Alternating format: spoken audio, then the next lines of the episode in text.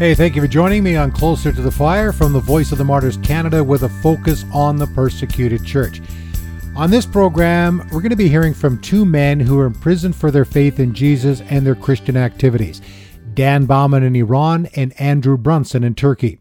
Todd Nettleton, who is the host of the Voice of the Martyrs radio in the U.S., will be interviewing these two men from our recent Imprisoned for Christ online conference. But before we go to those interviews, I want to give you some background information. In 1997, Dan Baumann went on a two week visit to Iran. He went to share about the love of Jesus. Well, Dan and his friend were arrested on false charges, and eventually that led to two death sentences for Dan. Now, Dan admits while in prison that he really struggled with his faith and started to ask the questions, and I think we would probably ask those same questions in that situation. Was God with me? Did he love me? And if God is good, why would he allow me to go through this situation? Dan says he remembers waking up one morning. He said, I was done inside. And I'm thinking to myself, if I'm going to be here for the rest of my life, why not check out? My only thought was not to stay there. And the only way not to stay there was to die. Four times Dan tried to take his own life. Todd will also be talking to American pastor Andrew Brunson, who spent two years imprisoned in Turkey on what the U.S. called bogus charges. Now, his case created an international crisis between the U.S. and Turkey, a NATO ally. And for Brunson, like Dan, also caused a crisis of faith. He battled with depression and he too considered suicide. Well, let's go to those interviews. Here's Todd Nettleton with Andrew Brunson and Dan Baumann. And the first question is to Andrew. You both have been incredibly honest about your story, even the really dark points in your story. Did you ever have any hesitation about that, about being so open that, man, there were times I was mad at God, there were times I thought about killing myself? Did that ever give you pause to be so transparent about how much suffering there was? No, I, I, I think I pledged to God during early on in my imprisonment that if I, if I ever get out, I'm going to be very honest about my weakness. And one reason is that I feel like the uh, stories that I'd heard before did not prepare me for the difficulties I went through. Now, the prison it may be that some of the prison biographies are, are you know, that they really were that heroic, you know, and uh, they're just very strong people. I think some of the Chinese are like that. And yet, what I have heard from others after getting out of prison is that many believers have the same kind of experience that I do, where they go into uh, experiencing a time of silence of God or feeling abandoned.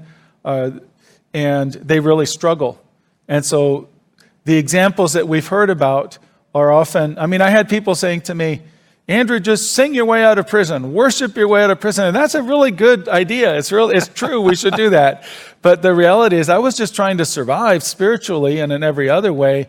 And I worship was part of that, but I didn't feel this rejoicing you know, welling up inside of me. And, and my, my, you know, cynical uh, answer to some would have been, you know, Paul and Silas, that's the example they use. You know, they, they just worshiped in prison. I thought they were only there for one night. but the other part of it is, how were they worshiping? You know, was it really happy clappy or was it a sacrifice of praise? In their pain, just saying, I am still going to worship God. And so, one of the things I wanted to underline with talking about my weakness, and I was, I think, relatively strong when I went in, I would have thought that about myself, is that uh, it really broke me. It was more than I can handle, and it can be really hard. And this is one of the reasons that I so value Voice of the Martyrs, is that you are serving uh, people who are often in other countries that nobody knows, and and yet you're serving people who are really going to be honored in heaven. What about you, Dan? Did, did you have any pause of, of saying, I was so far down, I was thinking about killing myself? Did that, did you hesitate to tell that part of the story? Yeah, I mean, I never wanted to tell it. It just seemed like, why would people want to hear about that? Because for me, it was the darkest moment like, yeah, you just want to hide, you know? That's not going to encourage anyone. and yet, it's that openness that has really helped a lot of people. And yeah, I'm just so honored, just so honored. I mean, I've always felt needy and a person who just needs a lot of help. I've never felt strong. And so for me and my prison experience, it was just, it seemed like just a continuation of that, but with much greater circumstances. I slept maybe one hour a day the first two weeks. I was a nervous wreck. I, I'm not a good prisoner. and uh, yeah, throughout my life, I've become aware and overwhelmed at the grace and the forgiveness of God and prison was just that again on steroids, like how good he is. Jesus talked about counting the cost of following him. Both of you were working in Muslim environments, places where Christians are persecuted. How much had you thought about, I could go to prison for this? You know, I could end up in prison how much had you counted the cost ahead of time and how much of it was kind of a surprise to you when you got there that wow i didn't realize this would be a part of, of what i was doing so i had counted the cost for martyrdom that was something that it doesn't happen that often necessarily but that was what i thought was a more likely thing because in turkey i was the first person in living memory who has been uh, put in prison for his faith. Now, I think that is going to change. I think there will be others who will, especially the national, uh, the Turkish believers, who will experience that in the future. But I was the first one in, in recent memory. So I hadn't really thought of that. And, you know, I, I don't know even if, I suppose people do count the cost for prison. I had not counted the cost. I'd counted the cost for maybe attacks or, you know, martyrdom, but not that. Yeah, I hadn't really thought about it, just to be honest. Again, no, no saying that I had any grandeur thoughts or whatever, but I, not to honor or exalt me in any way. But yeah, ever since I gave my life to Jesus, I was just aware that I could have problems and I could be killed, and it's something that I've lived life knowing could happen uh, with yeah, a degree of excitement to get to heaven. And uh, don't know when that is. Hopefully not soon, but yeah, there's yeah. So it was like something that I've I've dealt with many throughout my life. The reality is that even if I had kind of if I thought that was a possibility, I probably would have had this very idealized view of what it would be like. It's just going to be a great time with Jesus in prison, you know, and and it was so different from what I had uh, expected that it could be. It was, it was more difficult. As Dan said, he's not a good prisoner. I was not a good prisoner either. And I kept thinking during my imprisonment, you know, there are some of my friends who I think would do much better than I do. But the truth is that we don't really know until we're put in those circumstances also. Yeah. Yeah. I love what you said about, you know, God, you chose the wrong guy for this. This is I'm not the right person. You should have chose someone else. One of the things, Andrew, that, that you talked about and that you write about in your book is the act of the will. I don't feel this, God, but I've decided as an act of my will, I am going to worship you. I am going to believe in you. How hard is that when you're in that sort of high pressure, intense, persecuted environment? How hard is it to really make that commitment? Yeah, so that was the only thing I could do in a sense. My emotions were so up all over the place, scattered. and so uh, I had to make decisions. And there is a, a gritty determination that you have to exercise. Uh, it's not easy. I don't want to. All of my emotions are against it. But what I say again and again is in the end, I made that decision, even though it was difficult. And it was one that I had to make again and again. I choose to turn to Jesus. I choose to dance. I choose to leave those doubts and questions in the lockbox. I choose, I choose, I choose. Now, I don't want to uh, underline so much uh, the strength of my will as much as as I make those choices, to me, as I've said before, it's, it's the one degree difference. Mm-hmm. Am I choosing to turn one degree toward God or one degree away. And that's all the difference. Once I start to do that, then it brings, it's a cooperation with God's grace. Now, I will say honestly, I was disappointed with the level of grace that I, uh, that I experienced, that I could tell that I was experiencing. As I look back, now I see that grace brought me through and that I had a great deal of grace, but it was for the most part an unfelt grace. And we often, I think, or I'll speak for myself, had the expectation, man, I'm just going to have abundant grace, something palpable, something I can sense.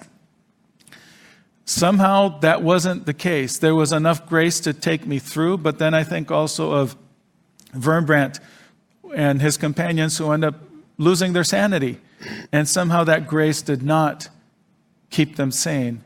And so it's more difficult than we think sometimes. And what I, you know, people said to me sometimes, Andrew, this was just a real exercise of you trusting God. Think, no, it really wasn't. That would be giving me too much credit.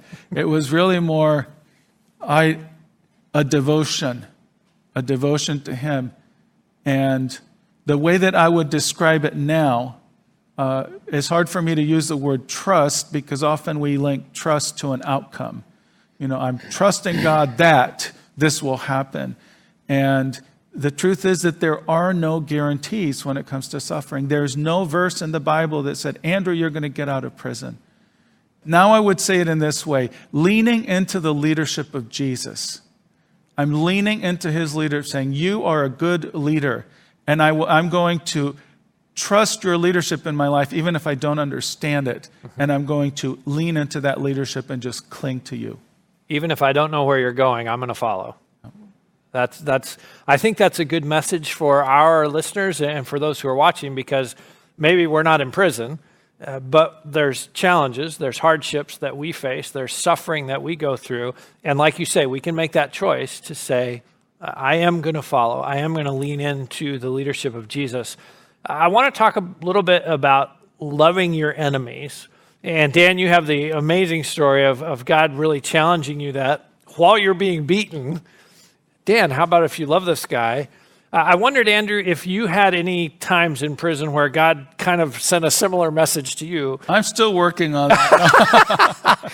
that that's a good answer. No, I, I had a time uh, where uh, on my at my third trial uh, session, uh, it was a kangaroo court, and it was very clear that as much as I did to answer all the accusations, that it really didn't matter. Uh, and so uh, I determined that I would uh, use that as an opportunity to show how does a Christian respond in, the, in these circumstances. So I made a, a point of uh, basically of forgiving uh, publicly those who were testifying against me. And that, that was an important step uh, to to show that forgiveness. But it, it's also realistically, it's something that I have to work on.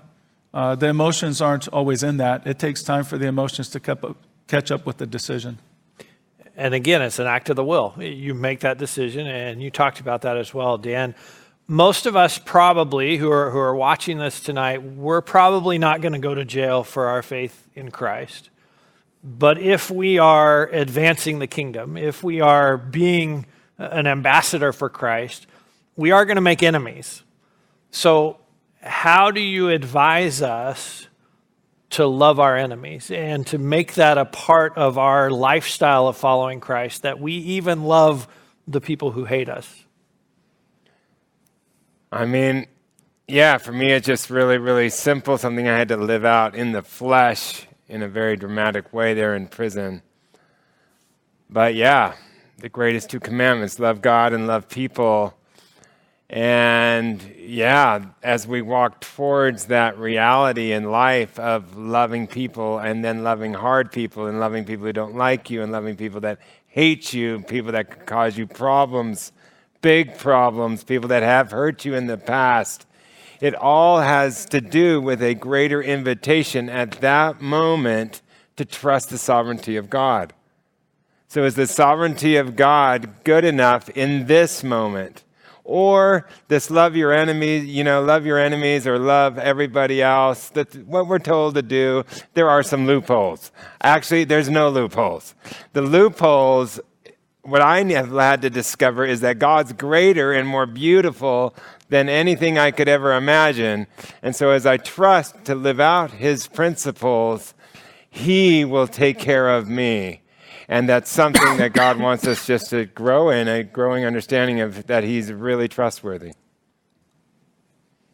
Do you have any advice? Yeah, I Andrew? think Dan probably has done a better job on this than I have. I'm, I'm uh, still wanting to grow in this. I don't and, know. But he's also further down the road, and I think that's a part of that. One, one of the things is that uh, when we talk about loving our enemies, maybe some people think about this as being an emotional love. And what Norine and I both have in our hearts now, as we left the country, so this is after two years, let me say the real hardship is I didn't know that it would only be two years.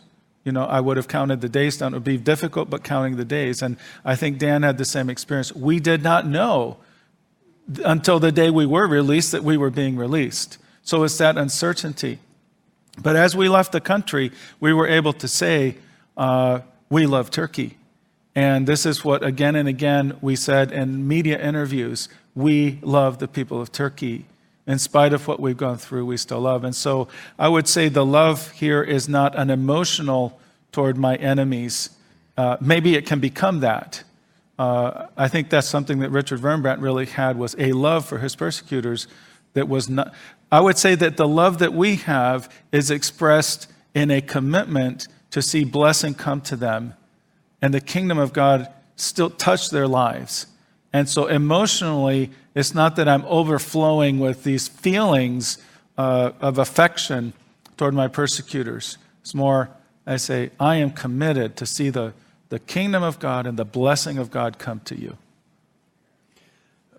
One of the things you talked about, Andrew, was how Richard Wurmbrand inspired your time in prison. Dan Baumann inspired your time in prison with, with his story. I wonder if you would just just talk to Dan about what that meant. That that you read his book and the things you learned, and you talked about the concept of the lockbox. Just talk to him and, and let us kind of listen in. Yeah, so uh, the lockbox actually didn't come from his experience in prison. It came from a second book on fear. And as I read that, it really struck me because uh, I became aware that uh, the, the offense in my heart toward God was suffocating my relationship with Him.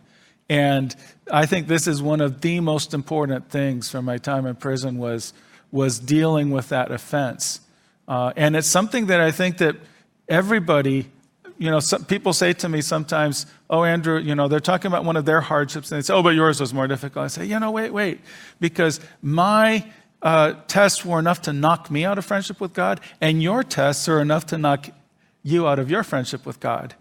And many people experience, we could call it the silence of God in a moment of crisis. And uh, so we all have the potential of becoming offended toward God. And Jesus talks about this offense is the love of many will grow cold. This comes from offense. And so uh, this is something that I have, uh, that was so important to me, saying, I am going to lock this away. I will not allow offense to define my relationship with God. And so the reading Dan's book at that time was so critical. And I, I marked that as a turning point. That was, you know, the dancing uh, was so important. There were a number of other things I did as disciplines, but that was one that allowed me to begin to receive truth again. Up to then, oh, it's you know, the Bible, yes, but. Or Norine, when she visited me and would say something, well, yes, but. I always had an answer, a cynical answer. But when I put those things away in the box, it was like, oh, I still had, I, I still struggled. Oh, I, I still had despair and hopelessness. But I was on a different trajectory. So, how do you respond to that, Dan? That's something you wrote, God used to get Andrew through a dark time in prison. Yeah, I mean, I'm just overwhelmed. Overwhelmed that my simple little journey could help others. You know, I, I just get overwhelmed at gratefulness to God. How, yeah, He taught me that later in life and how it could help others. You know, I just, I just get so excited. And it gets me even more excited that whatever we're learning, whatever we're experiencing, and whatever we're discovering of the character of God, yeah, we can share it, make it known, because you never know, it could help someone else. And so I just feel so honored that it got to help him. Were there some stories that you knew that helped you during your time in prison? I know as a, as a child, your family had the Voice of the Martyrs magazine on the coffee table. So I know you, you knew some stories of persecuted Christians. Were there ones that while you were in prison you particularly thought of or God particularly brought to your mind? I mean, I rehearsed all the stories you read about, stories I'd, you know, thought about, and um, basically none of it mattered. and it led me to trying to commit suicide. Like I was done. I was done, done, done. Because you felt like you didn't measure up to what other people had. I never measured up. They seemed so holy. They seemed like they could handle persecution. They could handle, you know, you know, hardship. Like they, you know, many of my people, books you read about them rejoicing in God. I'm like, what? Are they crazy? like I was just down. I was just so, so done. And my story is just that, yeah, I had a vision after suicide attempt of Jesus still wanting me. He doesn't just want me when I'm doing great. He wants me when I'm a jerk. I'm like, what? Why would God like me? And that God liking me began to become this sovereign beauty over every emotional up or down, every challenge I would face. And it caused me to walk into a place of deeper, deeper trust in Him because I knew that He wanted me even at my worst. And that's a great encouragement to us, to each of us who yeah. watching. Maybe we're at that point right now. We, we're at our worst, uh, and we need to hear that message. So I, I think part of your transparency, part of the blessing of your transparency is being willing to say, Yes, I was at my worst, and God carried me through that, and God was still there. Mm. You know, I've had former prisoners talk to me and say, Well, I, I sometimes miss being in prison because God was so close to me there. I don't sense that either one of you would say, I sometimes miss being in prison. Well, no, actually, I remember hearing this, a story that Richard Wurmbrand told one of my friends uh, years before that he missed sometimes his uh, solitary confinement cell because of the intimacy he had with God there, and sometimes he wished he were back there. And when I heard that, I said, That is just crazy. What's wrong with this guy? And I do not miss being back in prison, but I will say that the conditions of my imprisonment, you know, just the desperation, the hopelessness, they really drove me to run after God in a way that I hadn't before. And so I was desperate just for survival, spiritually, emotionally, in every sense, I was so focused in on him. And the, the daily fight to line up with his priorities and uh, to live for the day I stand before Jesus, I miss that. I don't want to be in that situation again, but the conditions drove me desperately to seek God.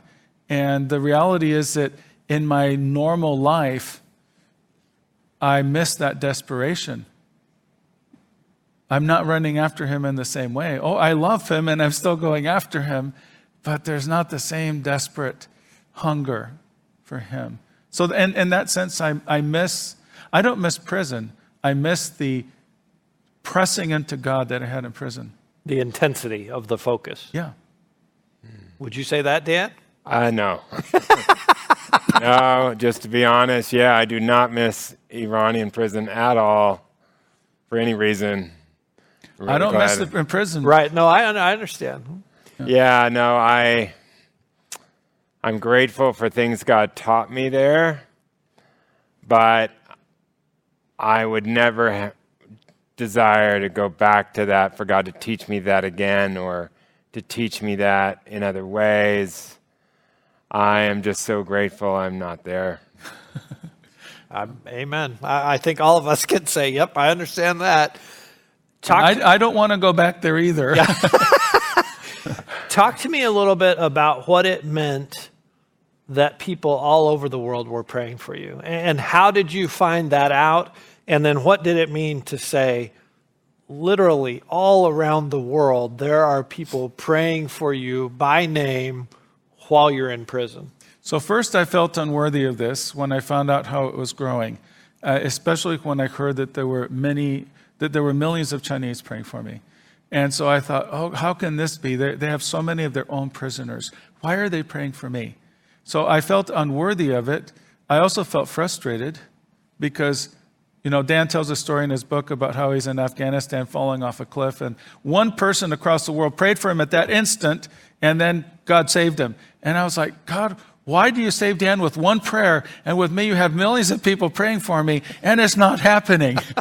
so, uh, but what, hap- what really turned things around in a way is I began to see that God had a purpose in my imprisonment, uh, that He was using me to be a magnet for prayer, uh, to to pour million, to turn millions of eyes to Turkey into that region, and I believe that I had an assignment to prepare for harvest, and I came to realize that my time in prison was part of that assignment, that millions of people began to pray for that area. And so actually, I began to fear God, I'm of more use to you in prison than I am out, out of prison, so how long will you keep me? But the, the prayer, it was what I asked Norine when she visited me. I would say, Norine, are people praying for me? And it, I was just desperate to know that there were that the body of Christ was standing with me and that I had not been forgotten. And uh, this is what took me through week after week, knowing people are still praying, they're still praying. And that's one of the things with Voice of the Martyrs is as you gather prayer and focus it in on people who don't have others praying for them, it really makes a difference. It just knowing that we have brothers and sisters who are standing with us is so important in continuing to be faithful. How about you, Dan? Um, I had no idea anyone even knew I was in prison. It was five weeks in that I even had any real information that anyone even knew. And that's when I had a time to meet the embassy workers for the Swiss embassy five weeks in, and they said they knew about it. That's the first time I knew anyone even knew I was in prison. And then from that day, especially once I got out, hearing of the millions and millions that prayed for me, overwhelmed with gratefulness overwhelmed like why why why would i get the privilege of those kind of focused prayers? I just felt so unworthy and so grateful. And so yeah just overwhelmed.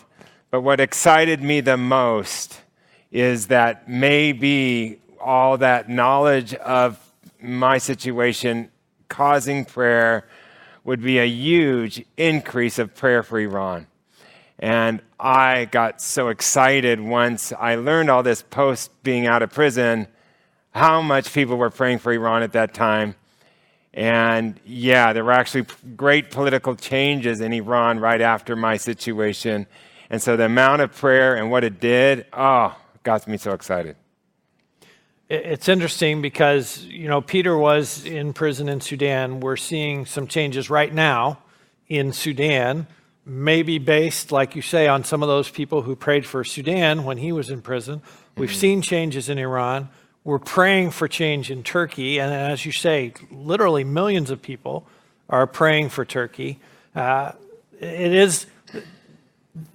There is something about that, that, that those prayers add up and they, the weight of them does break down barriers and yeah. does make change in that yeah. country and in that culture. So uh, I want to encourage you if uh, one of the things we want to come out of this evening is that you will commit to pray for the people who are still in prison right now because there are Christians around the world who are. Uh, and so we want out of this, we want to grow a movement of prayer for those.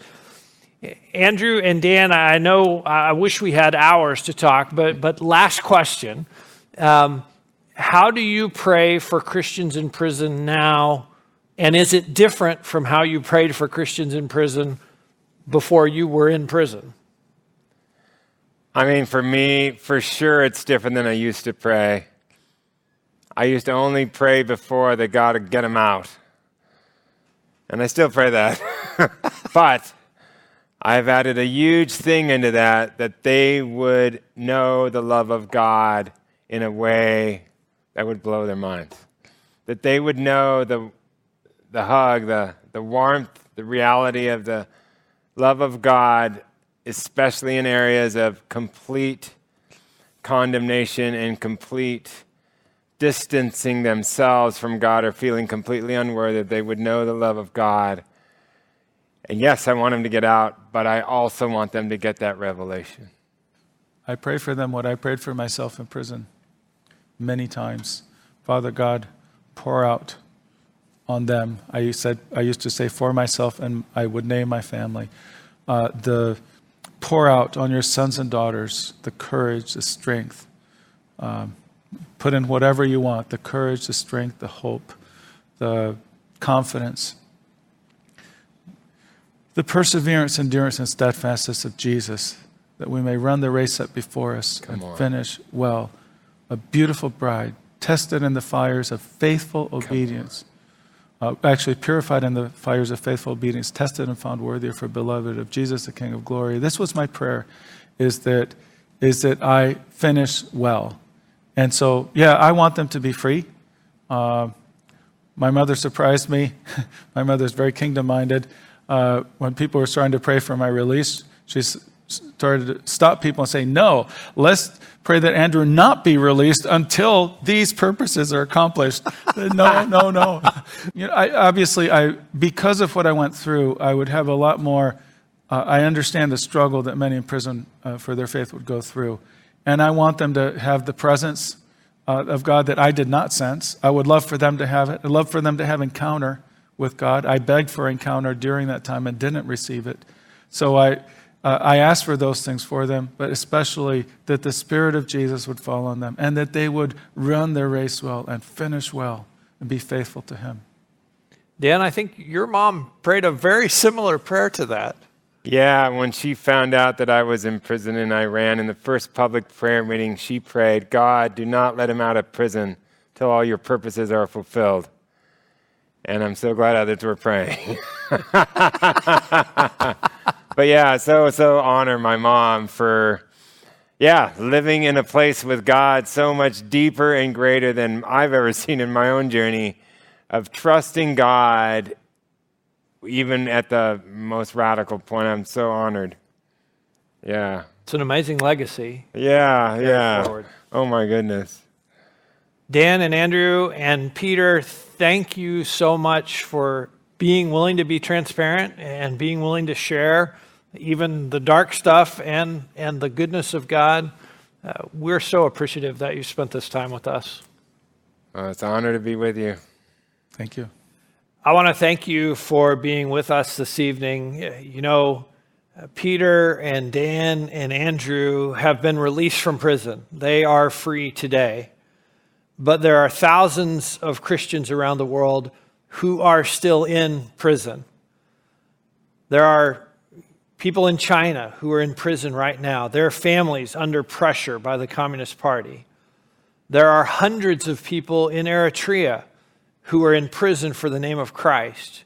Some of them are held in underground cells where the sun never reaches, there's never light.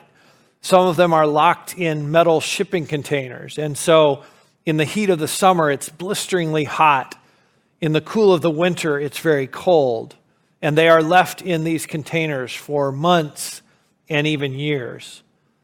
Thousands of our brothers and sisters are in North Korean prison camps right now where the government has put them away. And if you're a Christian in North Korea, it's not just you that goes to the camp, it's also your parents and your children, because they think if they arrest three generations, then they can wipe out what they would call wipe out the stain of Christianity from their nation. You know, I, I, as we've heard the stories today, I, I believe some of those Christians might be at the point where Dan was at. They might be in that bleak darkness where they're wondering, God, have you forgotten about me? What I hope that will come out of this evening is that you will commit to pray for our Christian brothers and sisters who are imprisoned for the name of Christ. Not just pray this evening, but that this will become a regular part of your prayer time. And Voice of the Martyrs will help you do that. We'll, we'll send you a prisoner prayer band that you can wear on your wrist. We'll equip you with prayer requests. But I hope as you've heard these stories, you understand that these are our brothers and sisters. And in your heart, you say, Lord, I will pray for them. I will not forget them. I hope you'll join me right now. Let's just pray together for our brothers and sisters who are in prison for Christ. Father, we thank you for the hope of eternity with you. And Lord, we pray for our brothers and sisters who maybe right now are losing their grip on that hope. Maybe they are in the darkness of an underground cell in Eritrea. Maybe they're in a prison camp in North Korea. Lord, will you give them hope? Will you supernaturally let them know that we are praying for them right even at this moment, Lord, through your Spirit? They can understand that. Lord, give them sustenance. Give them enough food to eat today. Lord, if they are sick, restore them to health. But more important, Lord, than their physical needs, we pray for their spiritual needs. We pray that they will have the strength and the courage and the will to lean into the leadership of Jesus Christ for one more day. For one more day. Lord, as we pray for them, we pray for ourselves as well. Help us to be bold in advancing your kingdom where we're at, in our workplace, in our school, in our neighborhood. Help us to understand that, that being embarrassed is a small price to pay to advance the kingdom of Jesus Christ. And help us to be willing to do that, willing to endure, willing to lean into your leadership, even though it's not in a prison cell, but it's wherever we're at. Father, thank you for challenging us. Thank you for encouraging us. Thank you for the fact that you are faithful, even in a solitary confinement cell. And Lord, we pray that you will take each of us and allow us, build a commitment in our hearts to continue to pray, not just this evening, but every day, for our brothers and sisters, your children who are in prison around the world for your name. We ask this, Lord, in Jesus' name. Amen. Thanks so much, Todd, for praying. It's something that we need to continue to do. And there are a number of tools out there to be praying for the persecuted church. One of those, and I would highly recommend it, it is the Persecution and Prayer Alert from the Voice of the Martyrs Canada. And you can get the information by just clicking on the link on the show notes. It comes out every Thursday. It's usually about three items from around the world, uh, what our persecuted brothers and sisters are going through, and we can pray for them. It's one of the most important things we can do. You know, both Dan and Andrew, as they shared it, was finding out, and sometimes after the fact, that people were praying for them, how encouraging that was. And boy, did I appreciate their honesty, the struggles they had. You know what? It is not easy to follow Jesus in this broken and dark world. And there are times when we do have a crisis in our faith, but God has not forsaken us. And sometimes it's when we look back and say, God, what were you doing in my life? I felt that you had abandoned me. And we find out, no, he hadn't abandoned us at all. He was with us.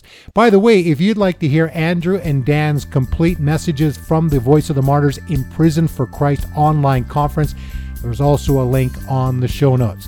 Hey, thanks for listening. And remember, the closer you are to Jesus, the closer you are to the fire.